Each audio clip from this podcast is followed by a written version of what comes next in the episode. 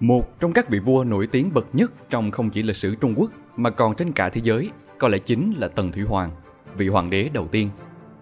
Ông là người đầu tiên thành công trong việc thống nhất Trung Nguyên dưới một quyền cai trị trực tiếp duy nhất sau hàng trăm năm phân liệt. Ông được coi là người đã đặt nền móng cho 2.000 năm lịch sử tiếp theo của Trung Quốc.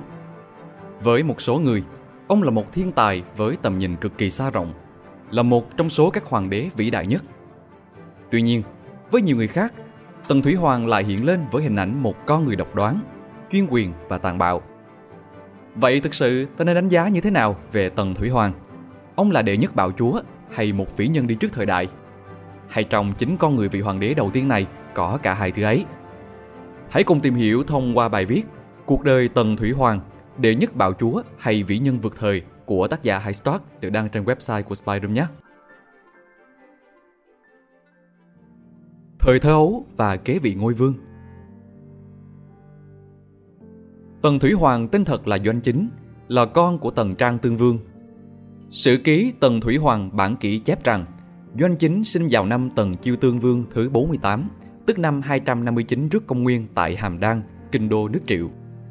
Doanh Chính sinh ra giữa thời chiến quốc, loạn lạc chiến tranh liên miên.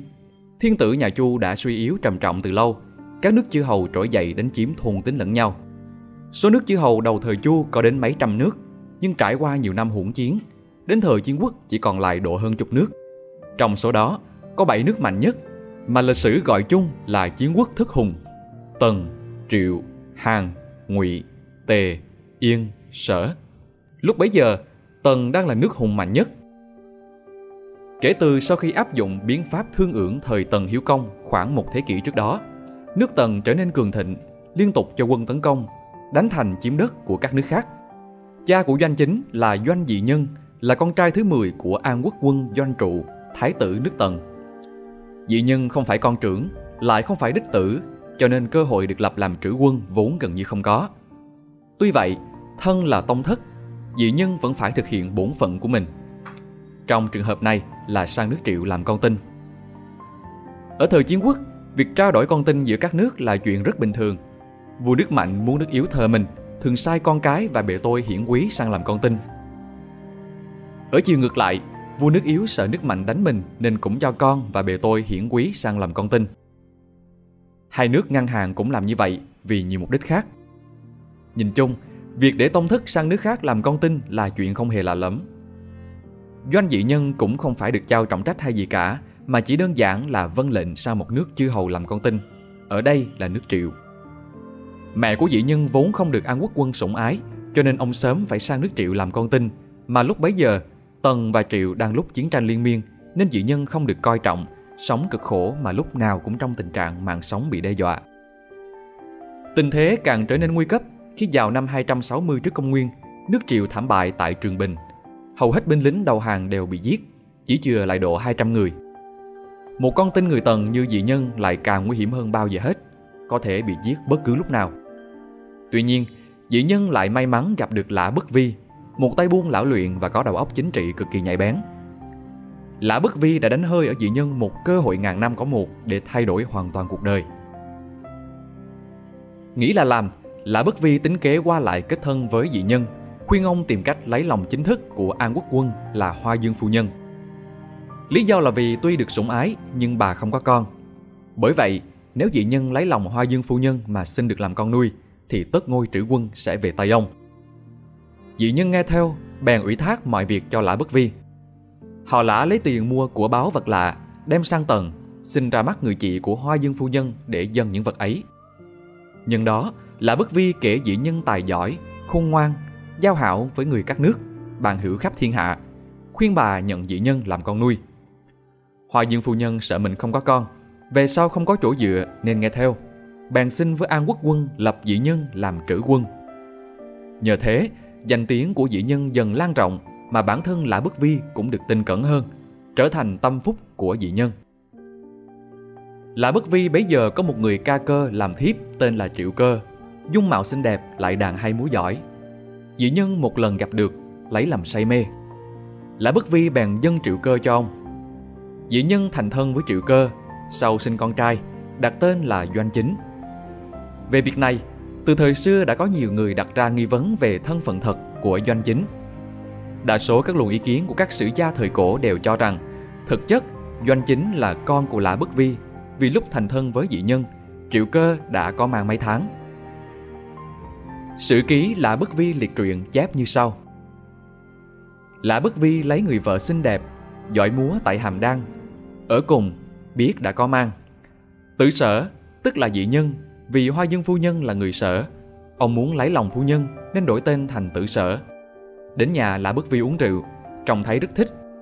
Nhân đứng dậy chúc thọ, liền xin. Nghĩ mình đã phá tan gia sản vì tử sở.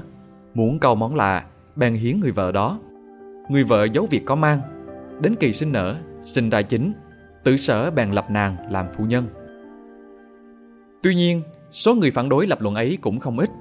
Bởi vì nếu như triệu cơ đủ tháng mới sinh doanh chính, mà bảo là trước đây vốn đã mang thai, vậy tức là bà mang thai phải đến 12 tháng. Việc này rõ ràng phi lý và thiếu căn cứ. Lời đồn này sinh ra có lẽ là vì triệu cơ vốn từng làm thiếp của Lã Bất Vi rồi mới thành thân với dị nhân. Hơn nữa, ta biết rằng về sau nhà Tần không tồn tại được lâu. Sĩ phu các nước bị Tần diệt vốn căm giận Tần Thủy Hoàng nên càng ra sức khẳng định tin đồn. Mục đích chính là để phỉ bán Tần Thủy Hoàng, cho ông là con của thương nhân, tầng lớp rất bị xem thường trong xã hội phong kiến. Tuy nhiên thì tin đồn doanh chính là con của Lã Bất Vi vẫn được tin theo trong suốt chiều dài lịch sử, dẫn đến việc nhiều người coi nó là thật. Tuy vậy, việc này nói cho cùng vẫn chỉ là tin đồn thiếu căn cứ và bản thân người trong cuộc là dị nhân cũng không tin theo. Vẫn nhận doanh chính là con của mình. Doanh chính sinh năm 259 trước công nguyên, thì hơn một năm sau xảy ra việc Tần bị tiếp tục xuất binh đánh Triệu. Năm 257 trước công nguyên, tướng Tần là Vương Hột đem đại quân tấn công vây thành Hàm Đan, tình thế nguy ngập. Người Triệu muốn giết chết dị nhân, Lã Bất Vi bèn tính kế, đem vàng đút lót cho người coi giữ, nhờ đó thoát được khỏi thành nhưng không kịp đem theo Triệu Cơ và Doanh Chính. Hai mẹ con phải bỏ chạy, may nhờ được che giấu mà thoát chết, nhưng luôn phải trốn tránh lo sợ. Dị nhân về nước rồi, các nước chư hầu cũng hợp binh đánh tan quân Tần, giải vây cho Hàm Đan.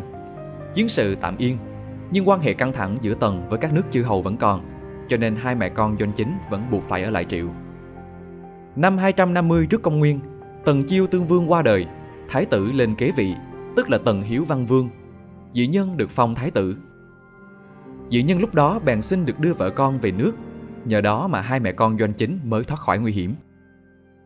Hiếu Văn Vương tháng 10 lên ngôi, đến tháng 3 năm sau đã mất. Dị nhân kế vị, tức là Tần Trang Tương Vương, doanh chính được lập làm thái tử. Lúc này, Lã Bất Vi cũng được phong làm tướng quốc, tức Văn Tính Hầu, hưởng lộc 10 vạn hộ ở Hà Nam. Trang Tương Vương ở ngôi được 3 năm thì mất. Doanh chính mới 13 tuổi, lúc đó được đưa lên ngôi vương nước Tần. Lã Bất Vi nắm trong tay toàn bộ triều đình, được tôn xưng là trọng phụ. Có thể thấy, thực chất cuộc đời Doanh Chính ngay từ nhỏ vốn đã không sung sướng gì. Mới 2 tuổi đã gặp nạn phải cùng mẹ chạy trốn, lúc nào cũng nâm nớp lo sợ. Phải đến 10 tuổi mới được đón về tầng Và ta có thể chắc chắn là trong gần ấy năm sống ở Triệu, cuộc sống không thể sung sướng được. Có lẽ khoảng thời gian 3 năm làm thái tử ở tầng khi Trang Tương Vương ở ngôi là yên bình nhất, khi Doanh Chính được học tập và hướng đãi ngộ của một người kế vị ngôi vương. Thế nhưng, mối nguy không phải không tồn tại khi doanh chính vướng phải tin đồn không phải con thân sinh của Trang Tương Vương. Kể cả tin đồn này có không đúng, thì doanh chính cũng vẫn phải chịu tiếng có mẹ là tầng lớp thấp kém, không xứng đáng kế ngôi. Thế rồi mới 13 tuổi thì vua cha mất, doanh chính được đưa lên ngôi, nhưng kỳ thực chỉ như một món đồ trang trí, bởi hết thảy quyền lực đều nằm trong tay tướng quốc Lã Bất Vi. Lã Bất Vi nắm được tột đỉnh quyền lực, thế nhưng doanh chính vẫn là vua và các thế lực ủng hộ tông thất nước Tần chắc chắn không muốn để quyền lực rơi vào tay người khác. Bản thân Tần Vương Chính chắc chắn cũng không muốn mãi là một vị vua bù nhìn. Cho nên có thể tin rằng trong suốt những năm chưa trưởng thành, Tần Vương đã tích cực lôi kéo tông thất, quan lại để chờ cơ hội thu lại quyền lực từ phe cánh của Lã Bất Vi. Thời kỳ Lã Bất Vi nắm quyền lực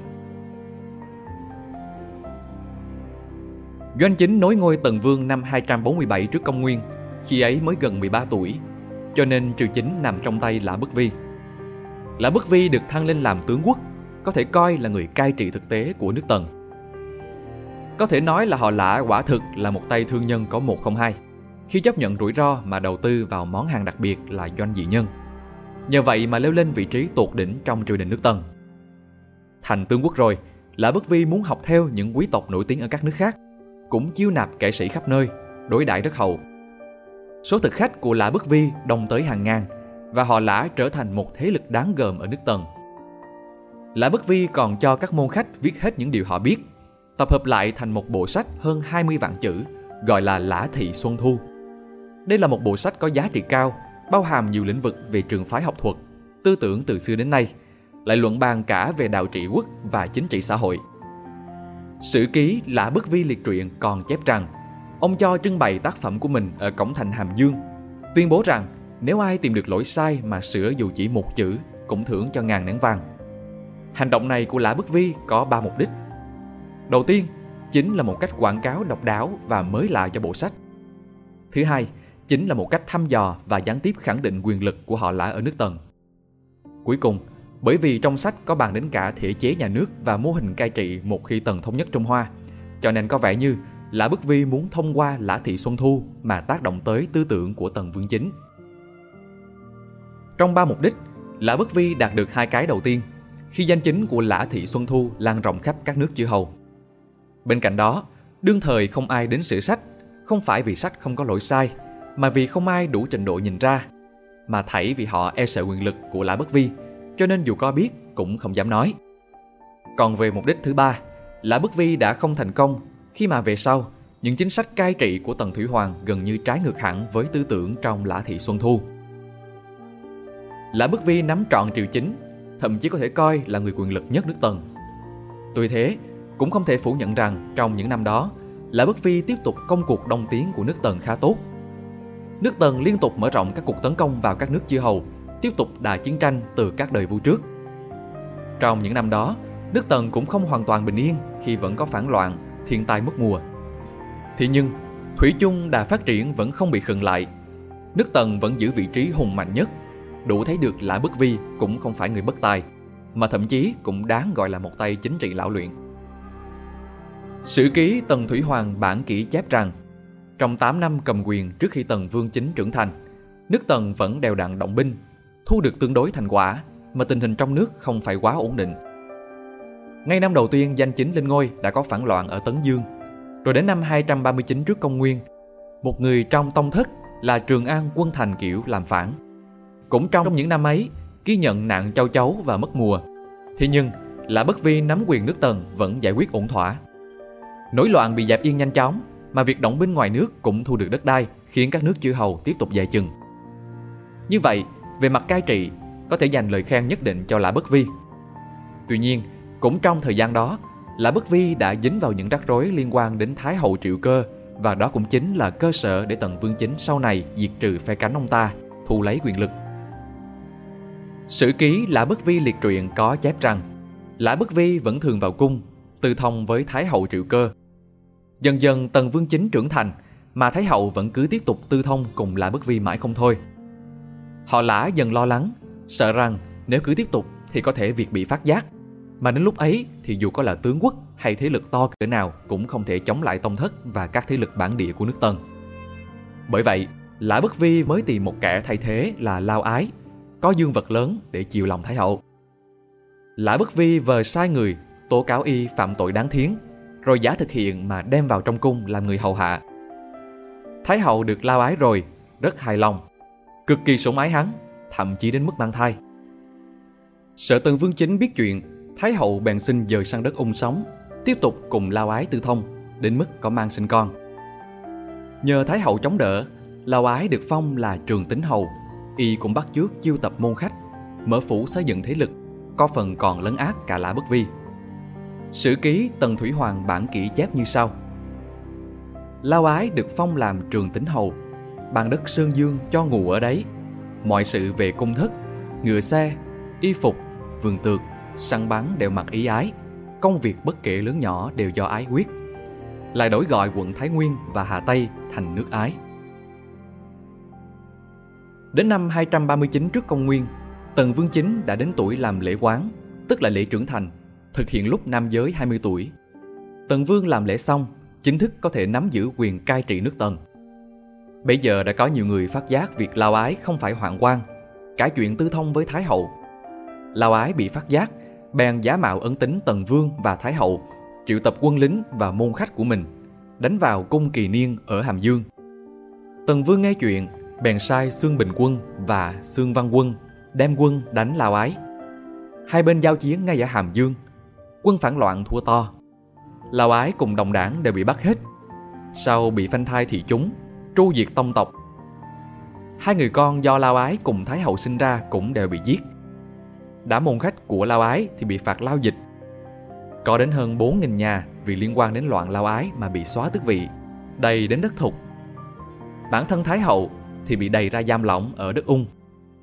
Lã Bất Vi bởi dính dáng đến việc Lao Ái ngay từ đầu cho nên bị cách chức tướng quốc, đầy về đất phong ở Hà Nam. Về sau, có người nước Tề là Mao Tiêu thuyết phục Tần Vương Chính nên đón Thái Hậu về Hàm Dương. Bởi lúc này đối xử khắc nghiệt với mẹ đẻ sẽ khiến danh chính Tần Vương bị ảnh hưởng. Tần Vương Chính đồng ý đón Thái Hậu về Kinh Đô. Còn về phần Lã Bất Vi, mặc dù đã bị cách chức, nhưng phần nào thế lực vẫn còn. Bằng chứng là dù đã bị đầy về Hà Nam, nhưng vẫn có nhiều môn khách hỏi thăm. Tần Vương từ lúc cách chức Lã Bất Vi đã muốn giết ông ta để rồi nhưng trong mấy năm trị quốc có công lao, lại được nhiều người nói giúp nên thoát chết. Tuy vậy, chứng kiến nhiều người vẫn còn qua lại với Lã Bất Vi, Tần Vương đâm giận, bèn tự tay viết thư gửi cho Lã Bất Vi. Trong thư viết rằng, ông có công gì với Tần mà được ban đất Hà Nam, an lộc 10 vạn hộ. Ông có thân thích gì với Tần mà tự xưng trọng phụ. Lã Bất Vi xem thư, tự biết ý Tần Vương muốn mình phải chết, bèn uống thuốc độc tự vẫn Lã Bất Vi chết rồi, Tần Vương vẫn giận, lại nhớ việc ngày trước nước Hán từng cho người giả làm môn khách, sang tần bày kế ly gián, cho nên ban lệnh trục xuất tất cả môn khách. Một người trong số đó, tên Lý Tư, vốn là môn khách đáng chú ý nhất của Lã Bất Vi, bèn gửi thư can gián cho Tần Vương. Trong đó bày tỏ lợi ích của việc trọng dụng người tài với tương lai của nước Tần. Tần Vương chính đọc xong, bèn hủy lệnh trục xuất, lại mời Lý Tư trở lại và phục chức cho ông với việc tiêu diệt tận gốc phe cánh Lã Bất Vi và nắm trọn quyền lực trong tay. Tần Vương Chính bắt đầu tiếp tục chiến lược đông tiến của nước Tần. Trong đó, mục tiêu quan trọng nhất trước mắt chính là tiêu diệt chư hầu, thống nhất Trung Nguyên.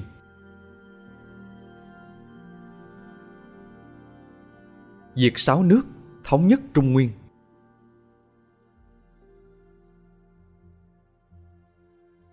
Năm 238 trước công nguyên, sau khi chính thức nắm lấy thực quyền cai trị, Tần Vương Chính tiếp tục xúc tiến việc tiêu diệt các nước chư hầu nhằm thống nhất Trung Nguyên. Sau nhiều năm chiến tranh liên tục, toàn bộ các nước chư hầu đều đã suy yếu, không còn nước nào đủ mạnh để làm cán cân đối trọng với nước Tần. Tuy nhiên, các nước khác vẫn thường liên minh với nhau để ngăn chặn đà đông tiến của Tần. Đối phó với chiến lược hợp tung của các nước chư hầu, Tần Vương Chính tiếp tục sử dụng sách lược viễn giao cận công từ thời Tần Chiêu Tương Vương. Cốt lõi của sách lược này là hòa hoãn giao hảo với các nước ở xa không giáp biên giới với Tần. Tập trung binh lực tấn công các nước mạnh hơn ở trung tâm Trung Nguyên.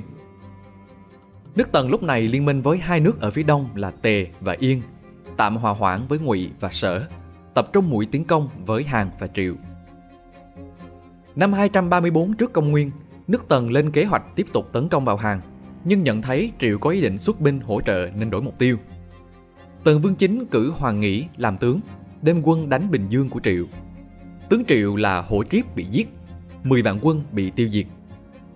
Đến năm sau đó, lấy được đất Nghi An, Bình Định được Bình Dương, Vũ Thành của Triệu. Nước Hàn sợ hãi, Hàng Vương An cử Hàng Phi đi sứ nước Tần xin hòa hoãn và làm bề tôi. Tần Vương từng đọc sách của Hàng Phi, rất thích đạo trị quốc của ông, có ý muốn dùng nhưng chưa thật tin tưởng. Lý Tư, chiêu dạ vốn ganh ghét Hàng Phi nên dèm pha với Tần Vương, bảo rằng Hàng Phi trung thành với Hàng, nhất định không theo Tần. Nếu thả cho về, lâu ngày thành mối lo. Hai người suối Tần Vương tìm cớ giết Hàng Phi đi. Tần Vương cho là phải, bèn đem Hàng Phi nhốt lại để trị tội. Ông muốn gặp để biện bạch mà không được, do bị Lý Tư cản trở. Sau, Lý Tư cho người đem thuốc độc đến bắt Hàng Phi tự tử. Tần Vương sau khi cho bắt Hàng Phi, có ý hối tiếc muốn thả ra nhưng không kịp. Hàng Phi chết ở tầng. Hàng Vương An tự biết sức không địch nổi, bèn xin làm bề tôi. Đến năm 230 trước công nguyên, Tần Vương sai nội sử Đằng đem quân đánh thẳng vào kinh đô dương địch, bắt hàng Vương An đem về. Nước Hàn diệt vong, bị Tần nhập làm quận Vĩnh Xuyên. Sau khi diệt Hàn, mục tiêu tiếp theo là Triệu. Nước Triệu trước đó vốn đã phải nhiều lần chống đỡ những đợt tấn công liên tục của Tần. Tuy có lần thắng được, nhưng quốc lực vốn đã suy yếu trầm trọng, lại thêm thiên tai liên tiếp nên càng thêm nguy ngập. Năm 229 trước công nguyên, Tần xuất ba đạo quân do Vương Tiễn, Dương Đoan Hòa và Khương Hối chỉ huy, cùng đánh vào Triệu. Tướng Triệu là Lý Mục, chỉ huy quân Triệu phòng ngự ở Phì Lũy, nhất định không ra đánh. Tần Vương bèn cho đem vàng bạc đút lót thừa tướng nước Triệu là Quách Khai để hại Lý Mục. Triệu Vương tin lời Quách Khai, cho người bắt giết Lý Mục. Quân Tần ngay sau đó phát động tấn công. Quân Triệu không chống nổi rồi tan vỡ. Đại quân Tần vây kính thành Hàm Đan. Bảy tháng sau hạ được thành. Triệu Vương Thiên bị bắt, nước Triệu diệt vong. Lúc Hàm đang thất thủ, anh cùng cha khác mẹ của Triệu Vương là Triệu Gia không chịu hàng, bèn cùng thủ hạ thân tín chạy đến đất đại ở phía bắc, tự xưng vương, liên minh với nước Yên, đóng quân ở Thượng Cốc để chống Tần. Tần Vương nhận định rằng Đại Vương gia chỉ còn chút hơi tàn, không thể gây ra mối nguy nào, liền chuyển hướng tấn công sang Ngụy và Sở. Tuy nhiên, vào năm 227 trước công nguyên, sau khi Triệu bị diệt, Thái tử đang ở nước Yên tin rằng chắc chắn sớm muộn, Tần cũng cho quân sang Đông đánh nước mình, nên tính kế cho người hành thích Tần Vương. Bấy giờ có Phàn Ư Kỳ, từng là tướng Tần, sau làm phản trốn khỏi Tần, đến nước Yên nương nhờ Thái tử Đan. Tần Vương căm hận Phàn Ư Kỳ, muốn lấy đầu ông. Môn khách của Thái tử Đan là Kinh Kha nhận lời đi hành thích Tần Vương, bèn bàn với Phàn Ư Kỳ. Ông quyết định tự sát, để Kinh Kha đem đầu mình đến dân. Chắc chắn được tiếp kiến, nhưng đó sẽ có cơ hội thích sát Tần Vương. Kinh Kha cùng một người khác là Tần Vũ Dương đem bản đồ nước Yên cùng đầu Phàn Ư Kỳ đến Tần, xin được tiếp kiến Tần Vương. Khi tiếp kiến, lúc dân bản đồ, thanh đoạn kiếm dấu trong bị lộ ra. Kinh Kha bèn song linh tấm lấy áo Tần Vương định đâm. Thế nhưng, Tần Vương dùng dậy ngay ra, khiến Kinh Kha đâm trượt. Khi Kinh Kha đuổi theo vua Tần trên điện, Tần Vương được các quan trong triều nhắc, liền rút kiếm sau lưng chém Kinh Kha bị thương ở tay. Biết rằng không thể hoàn thành nhiệm vụ, Kinh Kha ném thanh trụy thủ vào người vua Tần nhưng trúng vào cái cột đồng. Cuối cùng, quân Tần xông vào giết chết Kinh Kha. Việc hành thích khiến Tần Vương nổi giận, bèn cử Vương Tiễn đem quân đánh Yên. Nước Yên cùng nước Đại hợp binh chống cự quân Tần nhưng không nổi, đại bại ở sông Dịch. Quân Tần tiến đến áp sát kinh đô kế thành của Yên. Liệu thế không chống nổi, nên Yên Vương Hỷ cùng Thái tử Đan bỏ thành chạy sang đất Liêu Đông. Tướng Tần là Lý Tính đem quân truy đuổi. vũ Yên hết cách, đành giết Thái tử Đan đem đầu nộp cho quân Tần. Quân Tần có được đầu Thái tử Đan, chấp nhận cho Yên Vương giảng hòa, rút quân về để tập trung đánh Ngụy và Sở trước. Năm 225 trước công nguyên, Tần Vương cử con trai Vương Tiễn là Vương Bôn đem quân đánh Ngụy. Ngụy Vương giả cho người hầu cứu Tề, nhưng bấy giờ Tề đang hòa với Tần, lại thêm thừa tướng hậu thăng được Tần đem vàng bạc đút lót, nên khuyên Tề Vương không cho quân cứu. Quân Ngụy chống không nổi quân Tần, rút về cố thủ trong kinh thành Đại Lương. Vương Bôn bàn cho quân đắp đê ở hạ lưu hai sông Hoàng Hà và Biện Hà, nhằm cho nước làm ngập thành. Gặp đúng lúc mùa mưa, nước sông dâng cao, lại bị ngăn ở hạ lưu không thoát được. Đại Lương vì thế bị ngập lụt, khiến hàng vạn người chết. Tường thành nhiều chỗ bị lỡ, quân tần theo đó mà xông vào hạ được thành. Ngụy Vương Giả đầu hàng, bị bắt đem về Hàm Dương, nước Ngụy diệt vong. Ngụy đã vong, mục tiêu tiếp theo là Sở. Nước cuối cùng khả dĩ còn có sức chống cự với Tần. Tuy nhiên, nước Sở đất rộng người đông, tuy đã suy yếu nhưng vẫn đáng gờm. Nước Tần tuy từng nhiều lần đánh bại quân Sở, thậm chí chiếm được cả kinh thành cũ là Dĩnh Đô, nhưng để diệt hẳn Sở thì lại là một vấn đề khác. Đánh sợ chắc chắn phải huy động lượng lớn binh lính. Tần Vương bèn hỏi các tướng xem nên dùng bao nhiêu quân đánh Sở. Lý Tính đáp chỉ cần độ 20 vạn, nhưng Vương Tiễn lại khẳng định không có 60 vạn quân thì không diệt nổi Sở. Tần Vương ngại việc huy động hầu như toàn bộ quân cả nước. Bèn tin theo Lý Tính, cấp cho Lý Tính 20 vạn quân, cử Mông Điềm làm phó, đem quân đánh Sở. Vương Tiễn thấy Tần Vương không nghe theo mình, bèn xin cáo quan vì tuổi già. Ban đầu, Quân Tần gặp thuận lợi khi liên tiếp thắng quân sở ở Bình Dư và Lâm Tuyền. Tuy nhiên, sau đó Lý Tính gặp phải chủ lực quân sở do Hạng Yên chỉ huy. Quân sở chủ động tránh chạm trán với quân chủ lực Tần và chờ đợi cơ hội phản công. Cùng lúc này, Xương Bình Quân đang nắm chức thừa tướng bèn phản Tần, chỉ một thành ở hậu phương quân Lý Tính. Hạng Yên bắt được tin, bèn tính kế phục kích quân Tần. Hạng Yên vờ rút quân, khiến Lý Tính đem quân đuổi theo.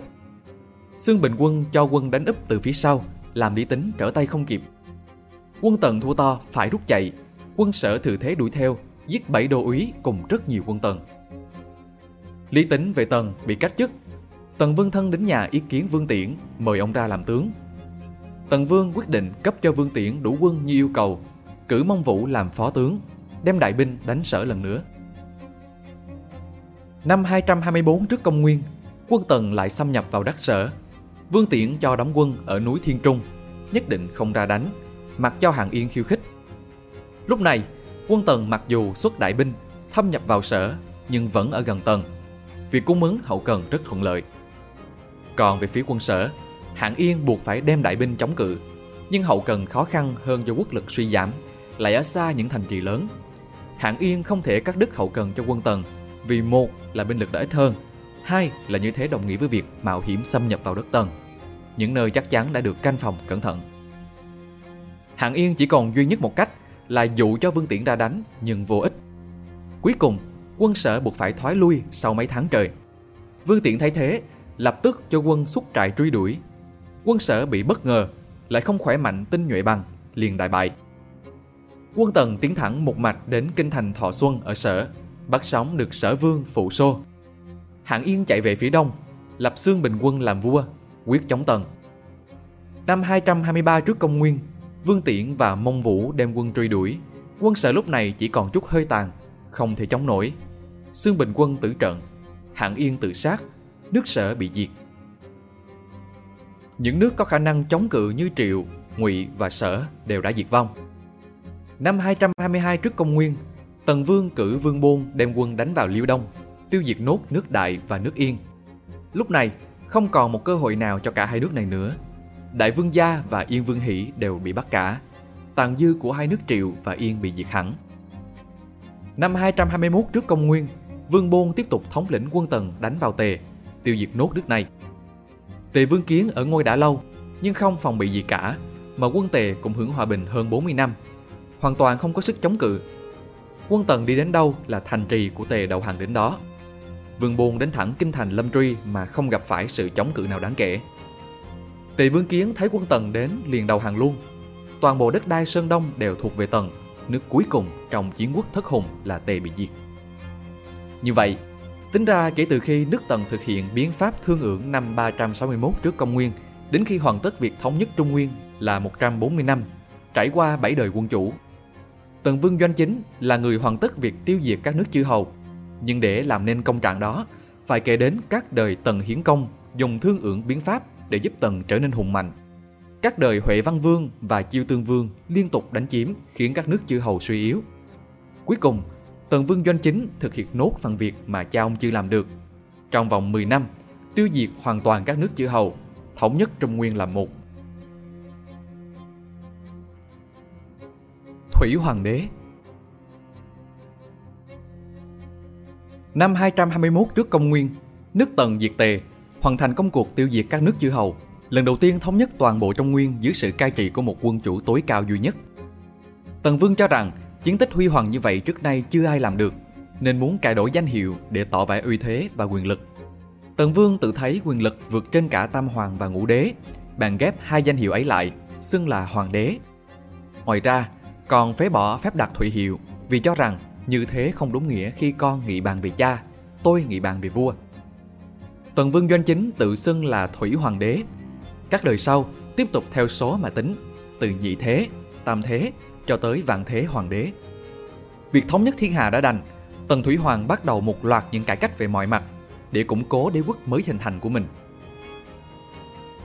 Việc đầu tiên mà Tần Thủy Hoàng thực hiện là xóa bỏ việc phân phong chư hầu. Ban đầu, triều đình nhà Tần có nhiều người tâu rằng đất đai của các nước chư hầu mới bình định mà lại xa xôi, nên lập con cái và người thân tín trong tông thất làm vương. Đại khái là học theo cách nhà thương, hai chu phân phong chư hầu trước kia. Tuy nhiên, Lý Tư phản bác, cho rằng mầm móng loạn lạc chính là từ phân phong chư hầu mà ra. Nước Tần tốn bao nhiêu thời gian, công sức mới thu hết đất đai về một, nay sao lại học theo cái sai ngày xưa mà phân phong. Tần Thủy Hoàng cũng chu trương giống Lý Tư, nên quyết định không phong chư hầu nữa. Ông chia toàn bộ đất đai mà nhà Tần làm 36 quận, dưới quận chia làm các đơn vị hành chính nhỏ hơn nữa như huyện, hương và lý. Mỗi quận sẽ có các chức cai trị do triều đình bổ nhiệm như quận thú, coi xét việc trị lý của cả quận. Có các chức thừa, úy phụ tá và coi xét các việc binh tốt. Đồng thời sẽ có giám ngự sử, giám sát tất cả công việc và quan viên ở quận theo lệnh hoàng đế. Quan lại cũng sẽ được bổ nhiệm theo năng lực và công lao, thay vì theo lối cha truyền con nối như trước. Thể chế hành chính này được đặt ra là để tăng cường tính tập trung và kết nối giữa các khu vực trong đế quốc, hạn chế tình trạng các cứ có thể xảy ra. Ngoài ra, để hạn chế việc những thế lực cũ của sáu nước muốn làm loạn, Tần Thủy Hoàng cho thu gom hết binh khí thừa trong thiên hạ, đem về Hàng Dương, nung chảy đúc thành chuông lớn và 12 tượng người đồng, mỗi thứ nặng tới ngàn thạch. Một thạch tương đương khoảng 72 kg. Việc này vừa có tác dụng không để lọt binh khí ra ngoài phạm vi quân đội, vừa là để thể hiện uy vũ của nhà Tần. Cải cách tiếp theo của nhà Tần chính là thống nhất các đơn vị đo lường cơ bản và chữ viết cho toàn đế quốc. Khi trước, còn tình trạng hàng chục, hàng trăm nước chữ hầu thì chữ viết ở mỗi nước ít nhiều sẽ có sự khác biệt. quan lại Tần đi cai trị đất đai chư hầu cũ nhiều khi không hiểu được văn tự tại địa phương, khó làm tốt việc. Vì vậy, Tần Thủy Hoàng ra lệnh mọi văn bản trên toàn quốc đều sử dụng một loại văn tự được chuẩn hóa bởi Lý Tư. Nhờ đó mà thống nhất được chữ viết trên toàn quốc. Ngoài ra, các nước cũng có quy chuẩn đo lường và tiền tệ riêng. Tần Thủy Hoàng đã thống nhất đơn vị đo lường và tiền tệ trên toàn lãnh thổ. Hoàng đế cũng cho thống nhất chiều dài trục bánh xe để tiện việc vận chuyển đường bộ, xây dựng thêm nhiều hệ thống đường xá, kênh mương kết nối các vùng lại với nhau. Bên cạnh những cải cách, Tần Thủy Hoàng còn cho xây dựng những công trình quy mô lớn. Bây giờ, một trong những hiểm họa với nhà Tần chính là các tộc người Hung Nô ở phía Bắc. Vì thế, Tần Thủy Hoàng cử tống Mông Điềm đem quân lên phía Bắc trấn thủ, đánh đuổi người Hung Nô. Ngoài ra, ông còn cho xây dựng trường thành. Trước đây, các nước chư hầu ở phía Bắc cũng đã từng cho xây nhiều đoạn trường thành làm công sự phòng thủ. Nay Tần Thủy Hoàng hy động hàng chục vạn người cho nối những đoạn tường đó lại. Bức tường thành này chính là tiền thân của vạn lý trường thành sau này.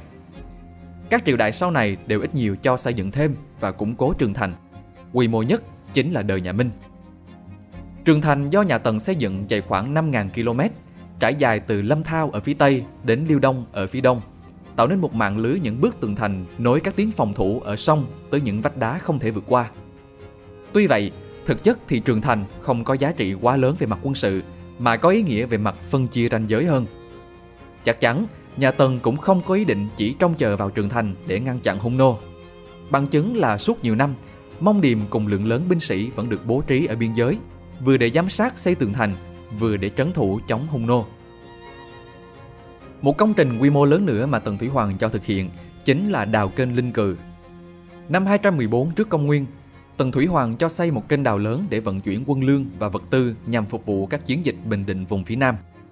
Kênh đào dài 34 km này điều chuyển dòng chảy của hệ thống sông ngòi giữa miền Bắc và miền Nam Trung Hoa, nối sông Tư với Dương Tử và Ly Giang, rồi lại chảy vào Châu Giang. Kênh Linh Cừ nối hai tuyến đường thủy chính của Trung Quốc, giúp nhà Tần mở rộng cương vực xuống miền Tây Nam, có giá trị lớn cả về mặt quân sự lẫn kinh tế. Ngoài ra, Tần Thủy Hoàng cũng cho xây dựng nhiều hệ thống cung điện đồ sộ. Ngay từ lúc trước, mỗi khi diệt xong một nước chư hầu, Tần Thủy Hoàng đều đã cho người phỏng theo hình dáng công thất nước đó mà xây dựng trên sườn núi phía Bắc Hàm Dương. Phía Nam có thể trông xuống sông Vị. Các cung điện được nối với nhau và có nhiều lầu gác. Của cải hay báu vật thu về đều được để cả trong đó. Năm 212 trước công nguyên, Tần Thủy Hoàng tiếp tục cho xây dựng thêm cung điện, chính là cung A Phòng, hay có cách gọi khác là cung A Bàn. Theo sử ký, ước tính số người được điều đi xây cung A Phòng và sau này là lăng mộ Tần Thủy Hoàng ở Ly Sơn lên đến hơn 70 vạn người. Cũng theo sử ký, riêng phần tiền sảnh của cung A Phòng rộng tới mức chiều từ đông sang tây dài hơn 800 m, chiều từ nam sang bắc dài hơn 150 m, có thể ngồi được hàng vạn người. Ngay từ khi xây dựng, cung A Phòng đã là một công trình gây tranh cãi, làm hao tiền, tốn của, kiệt quệ sức dân và góp phần khiến dân chúng thêm oán hận Tần Thủy Hoàng. Quy mô của cung điện này quá lớn, đến mức thực chất Tần Thủy Hoàng băng hà khi nó còn chưa được xây xong. Tham vọng của Tần Thủy Hoàng là tạo ra một đế quốc vĩ đại. Vì thế, bên cạnh những công trình quy mô lớn, hoàng đế cũng cho quân đánh chiếm các vùng đất ở phía nam để mở rộng lãnh thổ. Ban đầu, quân Tần gặp nhiều thất bại do địa hình và khí hậu, cộng với việc vận chuyển quân lương gặp khó khăn. Nhưng rồi nhờ có kênh Linh Cừ, chiến dịch lần hai thu được nhiều thành quả. Quân Tần lấy được nhiều vùng đất đai thuộc các tỉnh Chiết Giang, Quảng Đông, Quảng Tây, Vân Nam ngày nay, cùng một phần vùng đất hiện nay thuộc miền Bắc Việt Nam. Tần Thủy Hoàng sau đó liền cho dời hơn 10 vạn tù binh và người bị tù đầy đến đây để khai khẩn. Cuối cùng, một trong những sự việc nổi tiếng nhất liên quan đến Tần Thủy Hoàng chính là việc đốt sách, chôn nho. Việc này thường được đời sau cho là một trong những hành động tàn bạo nhất của Tần Thủy Hoàng. Càng khẳng định thêm cho ý kiến coi ông là đệ nhất bạo chúa. Thế nhưng, sự thật liệu có đơn giản như chúng ta hay nghĩ? Tần Thủy Hoàng đã đốt những sách nào và quy mô ra sao? Tần Thủy Hoàng chôn nho, vậy thì ông cho chôn những ai? Về việc Tần Thủy Hoàng đốt sách chôn nho Đầu tiên, thực ra cần phải khẳng định rằng việc đốt sách chôn nho là có thật. Nhưng tại sao Tần Thủy Hoàng lại cho đốt sách? Thực ra người đề xuất việc này là thừa tướng Lý Tư. Năm 213 trước công nguyên, quan đại phu Thuần Vu Việt một lần nữa đặt lại vấn đề phân phong chư hầu cho các con cái và tông thất. Thừa tướng Lý Tư bàn dân thư can gián, quả quyết rằng việc phân phong chư hầu là cái hại cho đế quốc. Trong thư, Lý Tư viết rằng Nay bệ hạ sáng lập nghiệp lớn, gây dựng công tích muôn đời, cố nhiên chẳng phải điều mà hạng nho sinh ngu độn hiểu nổi. Trước kia chư hầu đấu đá, dùng hậu lễ chiêu vời kẻ sĩ du thuyết. Nay thiên hạ đã yên định, pháp lệnh xuất ra từ một nơi, trăm họ ở nhà dốc sức vào nghề nông, nghề công. Kẻ sĩ thì nên học tập pháp lệnh và những điều cấm. Thế mà giờ đây, bọn nho sinh không coi người nay là thầy, lại noi theo thời cổ, phỉ bán đương thế, mê hoặc đầu đen – thần là thừa tướng tư liều chết dân lời rằng thời cổ thiên hạ rời rạc rối loạn, chẳng ai có thể thống nhất. Bởi thế chư hầu cùng nhau nổi loạn, luận bàn đều khen xưa mà chê nay. Tô vẽ cho những lời giả dối để làm loạn sự thật người ta đề cao cái mình lén học được, mang ra chê trách chế độ mà thánh thượng lập nên. Nay hoàng đế đã nhất thống thiên hạ, vạch rõ đen trắng, trở thành độc tôn. Bọn giữ cái học vấn riêng lại hùa nhau chê bai pháp chế và giáo hóa. Hễ ngài có pháp lệnh ban xuống, liền mang sở học của mình ra nghị luận. Khi vào chầu thì mang lòng chê mỉa, lúc ra ngoài lại bàn tán nơi ngõ xóm. Họ khoác lác cốt muốn lập danh, đưa dị nghị để tỏ mình cao kiến. Còn dẫn dắt kẻ dưới cùng nhau móc mỉa. Việc như vậy mà không ngăn cấm, uy thuế của chúa thượng sẽ suy giảm ở trên, phe cánh sẽ hình thành ở dưới. Cho nên, ngăn cấm là thích đáng. Như vậy, ta có thể thấy rằng kỳ thực những cải cách về mặt thể chế chính trị của Tần Thủy Hoàng gặp phải rất nhiều sự chống đối từ nho sinh. Hay nói cách khác, những người theo nho gia cực lực phản đối Tần Thủy Hoàng. Nước Tần chủ trương trị quốc bằng pháp gia, và Tần Thủy Hoàng còn triệt để thực hiện điều này hơn, mà tư tưởng của pháp gia đối chọi hoàn toàn với nho gia, nhất là về lý thuyết chính trị. Pháp gia chủ trương coi luật pháp mới là công cụ hữu hiệu để trị quốc và phê phán chủ trương chính trị của Nho Gia là cai trị dựa trên nhân đức của nhà cầm quyền. Tần Thủy Hoàng cũng như các vua Tần trước đó đều tôn sùng Pháp gia và trị quốc theo tư tưởng đó một cách cực kỳ triệt để, thậm chí có phần hạ khắc. Đối với Tần Thủy Hoàng, ý kiến phân phong chư hầu mà Thuần Vu Việt một lần nữa đề xuất cũng chính là đại biểu cho luồng ý kiến phản đối của Nho Gia nói chung đối với chính sách trị quốc của ông. Lời trong thư của Lý Tư đã nêu rõ thực tế ấy. Trong tình hình nhà Tần mới thống nhất Trung Nguyên tàn dư sáu nước vẫn còn tồn tại. Tần Thủy Hoàng không muốn và cũng không thể để chính sách của mình bị phản đối được. Do đó, ông đã đồng ý với đề xuất của Lý Tư rằng phải ngăn cấm. Nhưng cấm ra sao? Lý Tư đã đưa ra giải pháp cực đoan nhất, nhưng có lẽ cũng là hợp lý nhất vào thời điểm đó. Thần xin lệnh cho sử quan đốt hết các sách không phải sử nước Tần. Ngoại trừ quan bác sĩ đang đương chức, thiên hạ có ai dám cất chứa các sách thi, thư và trứ tác của Bách Gia đều phải nộp tới chỗ quan thú, quan úy để đồng loạt đốt bỏ. Kẻ nào dám tụ tập luận bàn về thi, thư thì xử tử giữa chợ, đem việc xong ra chê việc này thì tru di cả tộc. quan lại biết việc không tấu báo phải chịu cùng tội. Mệnh lệnh ban xuống 30 ngày mà không đốt sách thì thích chữ vào mặt, phạt đi đắp thành 4 năm. Các sách về y dược, bói toán, trồng trọt thì không cần đốt bỏ. Về thực chất, những sách mà Tần Thủy Hoàng ban lệnh cấm và đốt bỏ thực ra chỉ thuộc về hai loại. Một là sách sử của các nước khác, thường có những đoạn muốn châm biếm, nói xấu nước Tần. Và hai là các loại sách của Nho gia và những học phái khác, cốt để không ai lấy đó làm căn cứ để chê bai chủ trương chính sách pháp gia của triều đình. Hơn nữa, Tần Thủy Hoàng cũng không hạ lệnh xóa bỏ hoàn toàn các loại sách ấy mà vẫn lưu giữ lại trong triều đình, cốt để muốn kiểm soát chúng, không để lọt ra ngoài. Và chăng, thực chất việc đốt sách không phải mục tiêu chính, bởi hình phạt cho việc không đốt sách là thích chữ vào mặt và đi lao dịch, không phải quá nặng nếu theo luật pháp nhà Tần. Hơn nữa, cách xử phạt như vậy là đối với những người giấu sách bị quan lại phát hiện, còn nếu như chưa bị phát hiện thì hoàn toàn không bị truy cứu. Từ đó có thể thấy, trong lệnh đốt sách đương thời, đốt sách không phải là nhiệm vụ quan trọng đầu tiên. Lý Tư và Tần Thúy Hoàng đều biết rất rõ, ra lệnh đốt sách cũng không thể đốt hết sạch được. Đốt sách thực tế chỉ là một thủ đoạn chính trị mà thôi. Cũng trong thư của Lý Tư, tội nặng nhất phải là tụ tập luận bàn về thi, thư, đem việc xưa ra chê nay. Hình phạt là xử tử, tru di cả tộc. Rõ ràng nặng hơn rất nhiều, gần như là khung cao nhất trong pháp luật nhà Tần. Đây mới là mục đích chính của lệnh đốt sách, đó là cấm dân chúng bàn bạc về việc chính trị của triều đình. Thứ đến là cấm dân chúng không được bàn luận về chính trị thời xưa rồi dùng xưa mà chê nay. Tóm lại là cấm bàn về chính trị. Thiên hạ không có việc làm bàn về chính trị, tất nhiên sẽ yên ổn. Đó là suy nghĩ của Lý Tư và Tần Thủy Hoàng. Đốt sách đương nhiên là việc làm không đúng, bởi nó là hành vi hủy diệt văn hóa. Nhưng đối với Tần Thủy Hoàng, những lời bàn luận phản đối khắp thiên hạ về chính sách của triều đình mới là thứ đáng sợ. Hơn nữa, bản thân hoàng đế cũng không cố gắng hủy diệt toàn bộ các loại sách cấm, mà vẫn cho giữ lại trong triều. Và ông cũng không cho người bằng mọi cách truy hết ra những sách được giấu đi. Mục đích của Tần Thủy Hoàng là thông qua việc này đưa ra một lời cảnh báo đến những người muốn lên tiếng phản đối chủ trương cai trị mới của triều đình. Đó là chân tướng thực sự của việc đốt sách. Vậy còn việc chôn nho thì sao? Sử ký Tần Thủy Hoàng bản kỹ chép như sau. Thủy Hoàng nghe tin họ bỏ trốn cả giận nói. Trước đấy, ta thu gom các thứ sách vở vô dụng trong thiên hạ đem đốt bỏ, lại gắn chiêu vời rất đông những kẻ sĩ có tài văn học và phương thuật, cốt muốn gây dựng Thái Bình để bọn phương sĩ luyện tìm thuốc lạ. Này nghe nói hàng chung bỏ đi không hề thông báo, bọn từ phất tiêu tốn tính kể ức vạn, rốt cuộc chẳng tìm được thuốc. Chỉ nghe bọn chúng ngày ngày tố cáo lẫn nhau mưu lợi gian. Bọn lưu sinh kia ta vốn coi trọng, ban thưởng cho hậu hĩnh, mà nay lại phỉ bán ta, khiến sai lầm của ta thêm nặng. Bọn nho sinh đang ở Hàm Dương, ta đã sai người đi điều tra dò hỏi, đích xác có kẻ nói năng sằng bậy để mê hoặc lũ đầu đen. Thế rồi, sai ngự sử thẩm vấn tất thảy bọn nho sinh.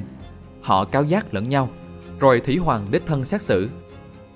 Có 460 người phạm vào điều cấm, tất cả bị chôn sống ở Hàm Dương để cho thiên hạ biết mà lấy đó làm răng.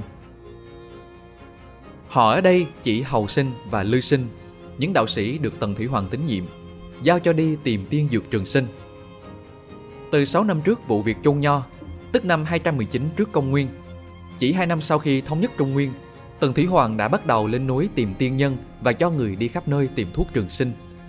Hoàng đế cho người đi khắp nơi tìm kiếm đạo sĩ, tặng nhiều vàng bạc, cho nhiều tiền của để đi tìm hỏi tiên nhân xin thuốc trường sinh cho mình. Trước sau mấy lần tìm hỏi đều thất bại, nhưng Tần Thủy Hoàng không hề ngã lòng, việc cung cấp tiền bạc càng lúc càng nhiều. Thế nhưng, trong đã 6 năm không thu được kết quả gì, các đạo sĩ bắt đầu lo lắng, bởi vì kỳ thực làm gì có thứ gọi là tiên nhân hay thuốc trường sinh đâu. Và thế là họ bắt đầu tìm lối thoát mà không để Tần Thủy Hoàng phát giác. Bởi thế, Lư Sinh có nói với hoàng đế rằng muốn tìm được thuốc trường sinh, Tần Thủy Hoàng nên thường xuyên vi hành để tránh ác quỷ. Ác quỷ tránh được rồi thì chân nhân sẽ tới.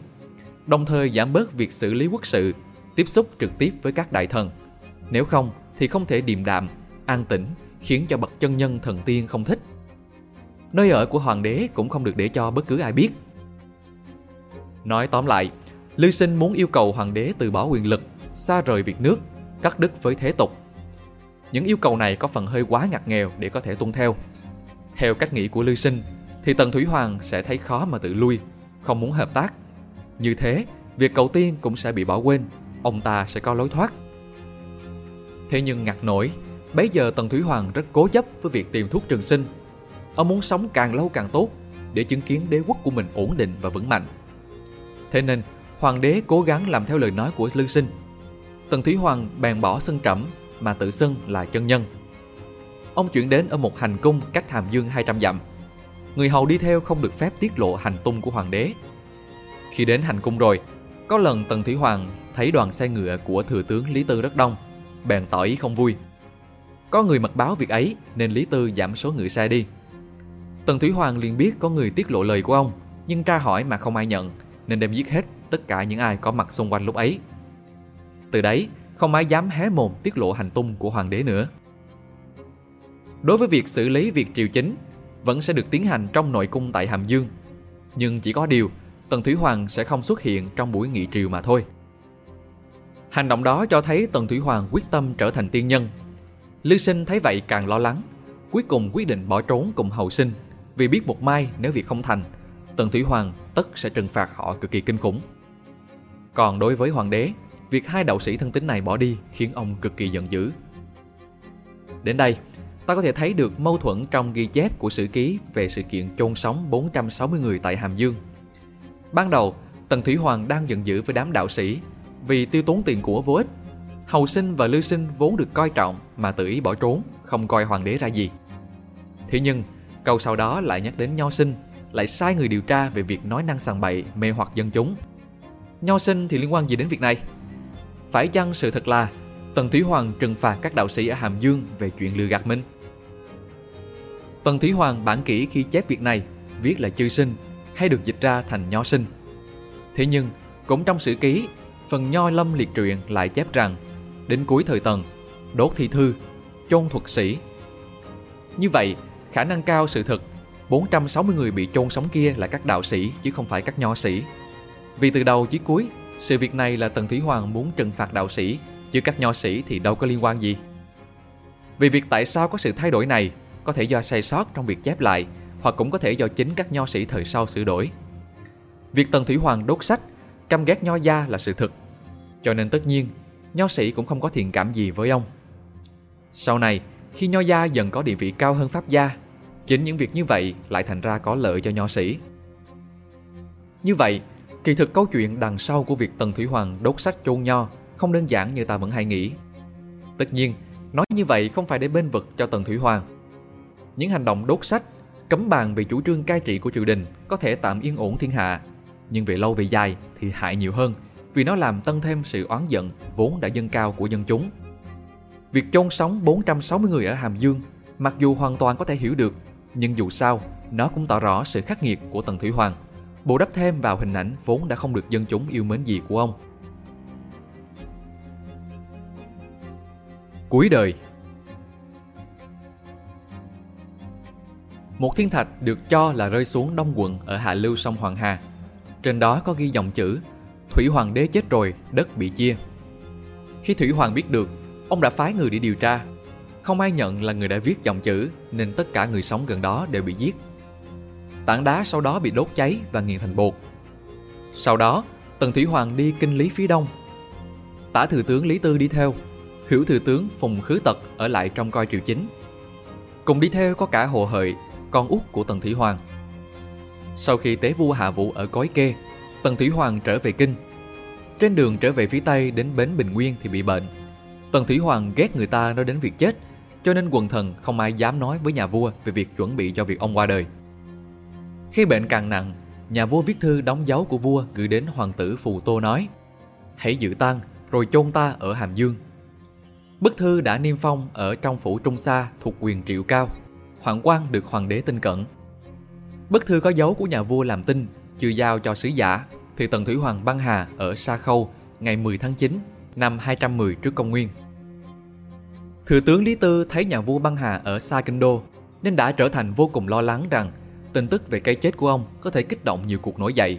Bèn giấu kín điều đó, không báo tang, chở quan tài trong một cỗ xe mát, cho một hoàng quan được hoàng đế yêu quý ngồi trong xe. Đến đâu thì dân thức ăn, trăm quan vẫn tâu việc như thường. Chỉ có Hồ Hợi, Triệu Cao và một vài hoàng quan thân tín của nhà vua biết là hoàng đế đã băng hà. Lý Tư cũng ra lệnh cho hai xe ngựa chứa cá ương đi trước và sau xe của hoàng đế để đánh lẫn mùi thối phát ra từ cơ thể phân hủy của hoàng đế. Sau khoảng 2 tháng, đoàn của Lý Tư trở lại Hàm Dương. Từ đó tin tức về cái chết của Tần Thủy Hoàng mới được công bố. Tần Thủy Hoàng băng hà mà không có di chiếu, nhưng theo lệ thì trưởng hoàng tử Phù Tô sẽ kế vị. Tuy nhiên, cả Lý Tư và Triệu Cao đều không mưa Phù Tô. vả lại Phù Tô rất thân với tướng Mông Điềm, người đối địch với cả hai. Bởi vậy, Lý Tư cùng Triệu Cao hủy tờ di chiếu mà Thủy Hoàng định gửi cho Phù Tô, tuyên bố rằng hoàng đế di chiếu truyền ngôi cho Hồ Hợi. Hai người sau đó lại là một bức thư khác gửi cho hoàng tử Phù Tô và tướng Mông Điềm kể tội hai người, ra lệnh cho hai người phải chết. Kế hoạch thành công, cả Phù Tô và Mông Điềm đều tự vẫn. Hồ Hợi được lập làm vua, tức nhị thế hoàng đế. Những việc sau đó có lẽ không cần phải nói thêm nữa. Chỉ 4 năm sau cái chết của Tần Thủy Hoàng, nhà Tần diệt vong, lại thêm gần 5 năm chiến tranh nữa, thiên hạ một lần nữa thống nhất dưới sự cai trị của Hán Cao Tổ Lưu Bang. Rốt cuộc, mộng tưởng của Tần Thủy Hoàng về một triều đại kéo dài đến vạn đời đã không thể thành hiện thực.